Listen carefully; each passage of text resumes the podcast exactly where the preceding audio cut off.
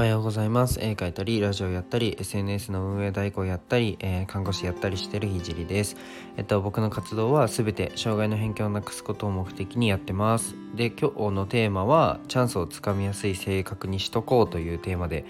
話していこうと思います。で僕のラジオは、まあ、起業して学んだことだったり障害者施設を立ち上げるまでの過程だったりあとはうん僕の作品をどうやって届けるのっていう過程を発信しています。1.2倍速で聞くといい感じに聞けます。で、えっと、冒頭に一つお知らせを挟みたいと思います。現在ね SNS の運営代行として活動しております。えー、僕私のスタイフだったりインスタを、えー、任せたいという方はぜひご連絡ください。全力でサポートします。で今日は、えっと、僕の、えー、ぶっ飛びエピソードの中でも結構群を抜いて面白い話をします。もうね自分で言うなというふうに思った人、まあ、いると思うんですけど、まあ、画面越しでね21歳が必死にしゃべるので、えー、最後まで可愛いなと思いながら聞いてください。えっとでは早速本題に入るんですけどえー、今回のエピソードから、まあ、人見知りから抜け出したいと思うように話します、えー、圧倒的に面白い話のスタートです。早速ハードルを高くしすぎてもう飛べなくて今悩んでるんですけど僕って結構ナンパするんですよね。でもナンパっても、まあ、女性女の子にするわけではなくておじさんとかうん外国人とかにナンパします。まあねそれは結構前に話したと思うので同じような話を、まあ、人見知りちょっとさておいて、まあ、人見知りとは無縁の僕に起こった話を今日はしたいと思います。なんか、うんと、僕の最寄りの駅から5つぐらい離れた駅にちょっと用事があっていたんですけど、うんと、そこでと、まあ、駅のホームであのとある駅に行きたいというふうに外国人に声をかけられてどどうやって行くの？みたいな感じで 声かけられたので、えっと、目的地がちょうど僕の最寄りだったのであじゃあ一緒に行こうよって言って一緒に電車乗ることにして一緒に行くことになりました。で隣に座って、えっと、電車の中で無言なのはちょっとあの辛いのでまあ、頑張ってコミュニケーションを取ろうとしたんですけど、まあ、向こうは日本語喋れないし僕は中学生の時から英語の偏差値が絶望的なんで、うんと、言葉で会話するのむずいなというふうに思って、えっと、Google の翻訳やってるっていうふうにちょっとジェスチャーして、うんと、Google の翻訳アプリをお互い起動しながら、えー、使いながら話しました。で、えっと、職業何やってんのとか、なんで日本に来たのとか、うんと、いろいろ話してるうちに、もうめちゃくちゃ仲良くなって、LINE 交換しちゃったんですよ。社内で。社内で、LINE 交換しようよっつって、LINE 交換しちゃったんですよね。外国人の方と。で、えっと、目的地に着いた時には、もう次会うことを約束して、えっと、お別れをしました。で、面白いこともあるなと思って、まあ、次に、えー、会う時に何を食べたいの？みたいなのを LINE で、えっと、話しててその人がね、まあ、日本の料理とっても美味しいから日本の料理が食べたいというふうに言っててあの OKOK、OK、という話が進んでたんですよ。ですごいあのやっぱ日本って料理がすごいらしいですね。なんか海外に比べて。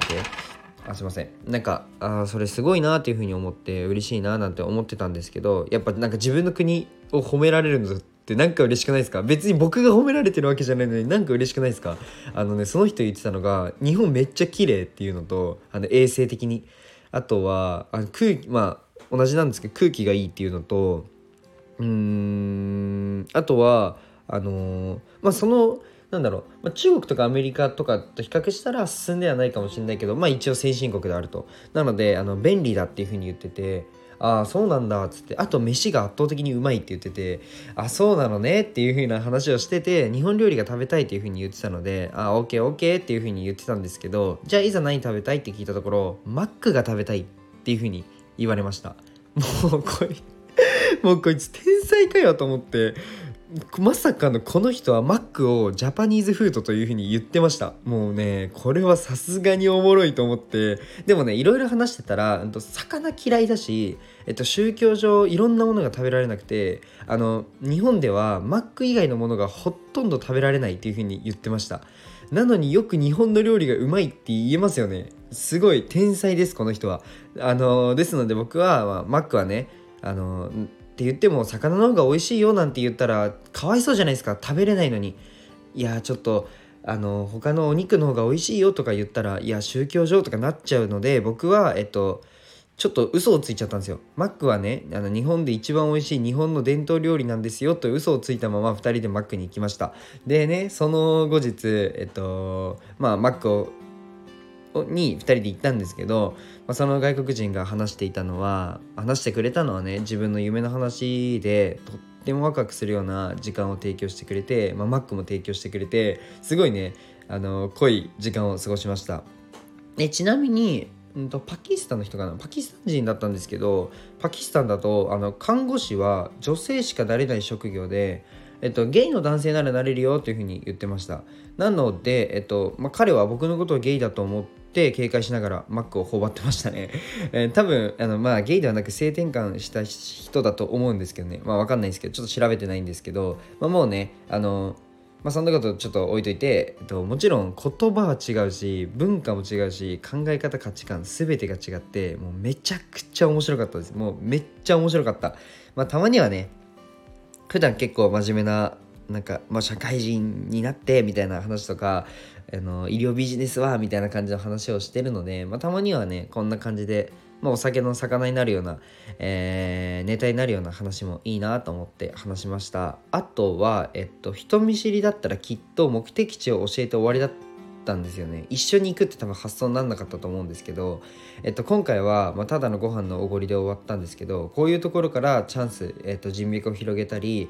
っていうねチャンスをつかめることも、まあ、全然ありますね。僕は他,、まあ、他にもちょっとあの喫茶店のねえっとオーナーさんに飲みに行きましょうとか言っちゃったりするんであの